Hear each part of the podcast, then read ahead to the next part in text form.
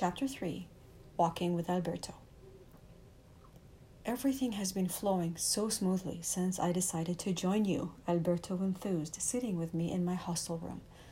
A family gave me their tent and their camping supplies to support our walk. Some books I sold gave me more money than I imagined. Even the trains and the buses to get me here were all on time. Although I still harbored some doubts about having a walking companion, I was happy to see Alberto and to share the sometimes lonely road. Finding my hostel a bit too expensive, Alberto decided to look for accommodations elsewhere that night. We met later at a cafe, but Alberto looked disheartened. Hotels, like everything in Italy, are more expensive than I thought they would be, he confessed. I have enough money for essentials like food, but I can't stay in hostels or eat in restaurants every day. So, what are you going to do? I asked. Well, since this is a pilgrimage, a spiritual way, he replied, I was thinking I could sleep in churches and monasteries. I met an old man on the Camino who had no money and who called on the churches for help. They usually gave him food and shelter. I won't ask for food, money, or even a bed, just for a roof over my head. I can sleep on the floor. If they refuse me, I can always sleep in my tent. I don't know, I replied skeptically. I know you're accustomed to sleeping in hostels, he responded earnestly. I don't want to take you away from that. Don't worry about me. I'll find my way. I didn't like asking for help when I didn't need it. But I also couldn't imagine myself in a warm bed knowing that Alberto was sleeping on a cold floor somewhere. If I wanted to walk with Alberto, it was becoming clear that I needed to make some concessions. Go back to your hostel, Alberto urged. I'll find something on my own. Let me help you look, I offered. I'll be fine, he reassured. I'm receiving signs as we speak. I'm going to follow them to see where they lead me. Well, what kinds of signs? I asked. I can't explain them to you easily because they only make sense in my head, he responded, in my way of seeing things and in the connections that they have with past experiences and with my intuition. I trust them, just like you trust your signs. What if I pay for your hostel tonight? I insisted. Thank you, but no, he responded firmly. I will find my own way. I reluctantly agreed and watched him walk away. An impatient hour later, Alberto called my room.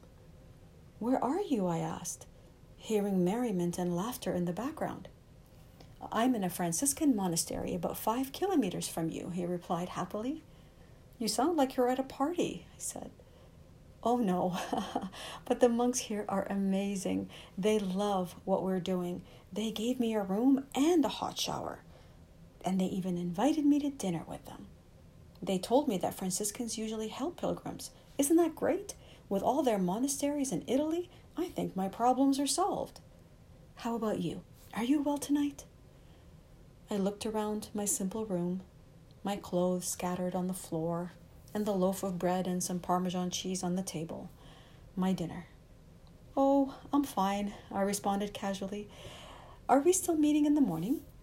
Of course, he laughed. It's our first day of walking together. I wouldn't miss it. I hung up the phone, wishing I was with him and wondering if I had too hastily dismissed his approach. As I prepared my backpack that evening, my phone rang. A distraught Hannah was on the line. Alberto needs to call home right away, she said. His father has been diagnosed with terminal cancer they don't expect him to live for very long. I was stunned, unable to comprehend why such a terrible blow would happen on the eve of our walking together. I didn't know how to reach Alberto and spent an anxious night trying to figure out how to break this difficult news the following morning.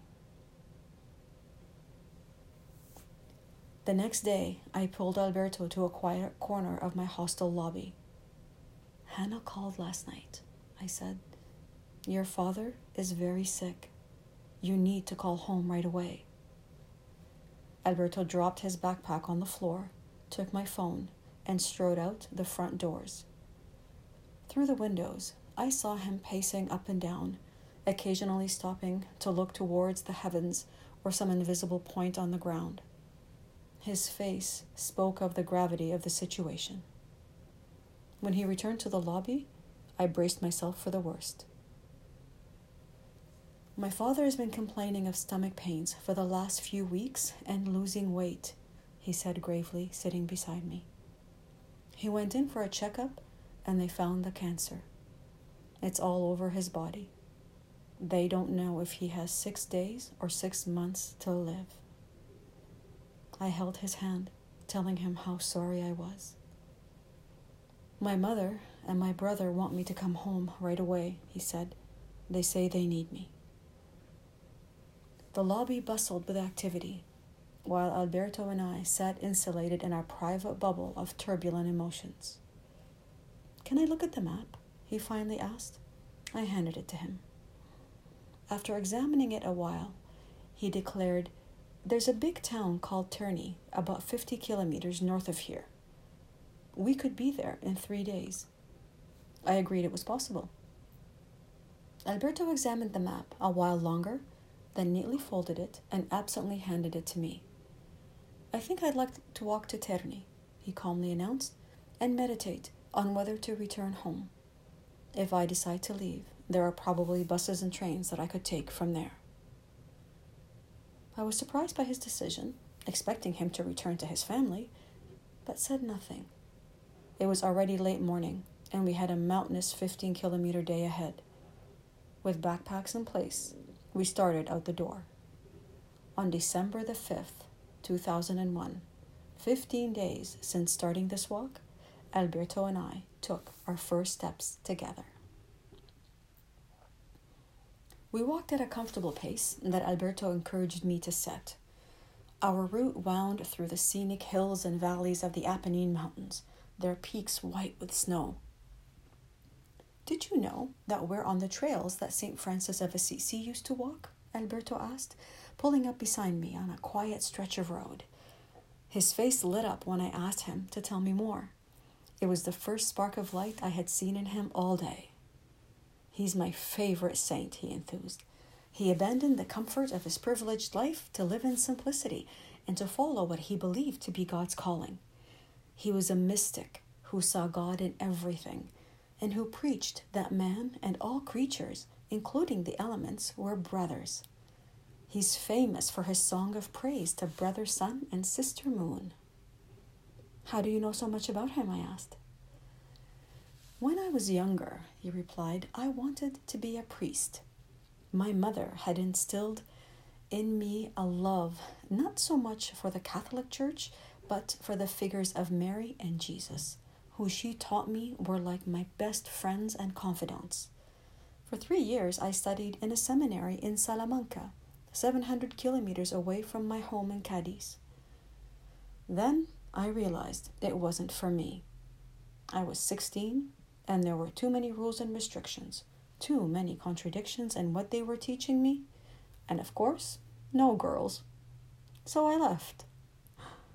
We continued ever upwards, enjoying spectacular sights and brilliant weather.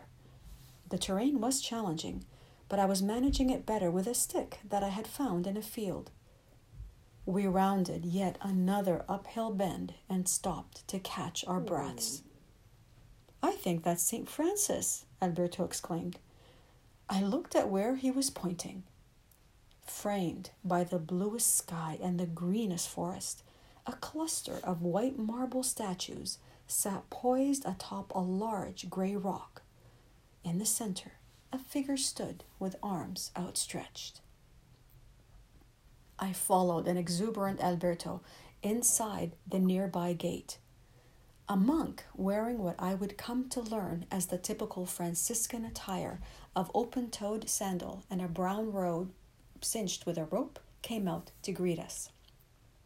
He confirmed that the statue was indeed that of St. Francis and that we were in the monastery of La Foresta, one of the main sanctuaries in this area where the saint often retreated to pray and meditate. he led us on a tour of the peaceful grounds. The monastery carried a lovely collection of Tau necklaces. I touched the Tau pendant I wore beside Alberto's eagle pendant, recalling this hand carved gift from a friend on the Camino and his words that it symbolized brotherhood and service. This is the cross of St. Francis, the monk explained. He traced it on himself before starting any task. He painted it on the walls and the doors of the places where he stayed, and he used it as his signature. It is the defining symbol of Franciscans. We carve these pendants from the olive trees around us. Alberto examined each Tau closely. Knowing all of this makes me feel even closer to St. Francis, he remarked, choosing one Tau and gently, almost prayerfully, slipping it around his neck. I feel honored to be wearing his cross, he proclaimed, smiling brilliantly.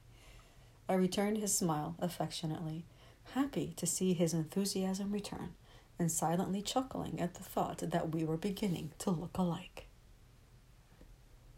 A fine mist descended near the end of the day, floating ever so lightly and blanketing the valley below. Perched atop one of the peaks was a quaint village that we were told had a Franciscan monastery. After learning so much about St. Francis, I looked forward to staying at his monasteries, places that I imagined to be infused with his special spirit. After one last hard climb, we arrived at the monastery door, tired, hungry, and full of anticipation. A middle aged monk answered our call and eyed us suspiciously. I tried not to be intimidated. Noi siamo pellegrinos camminato a Jerusalem for la pace, I said, making the sign of the V for peace with my fingers. Necesitamos techo, Alberto added in Spanish, both of us moving our hands back and forth over our heads. We have food and dinero, I continued. Per favore, ayudare?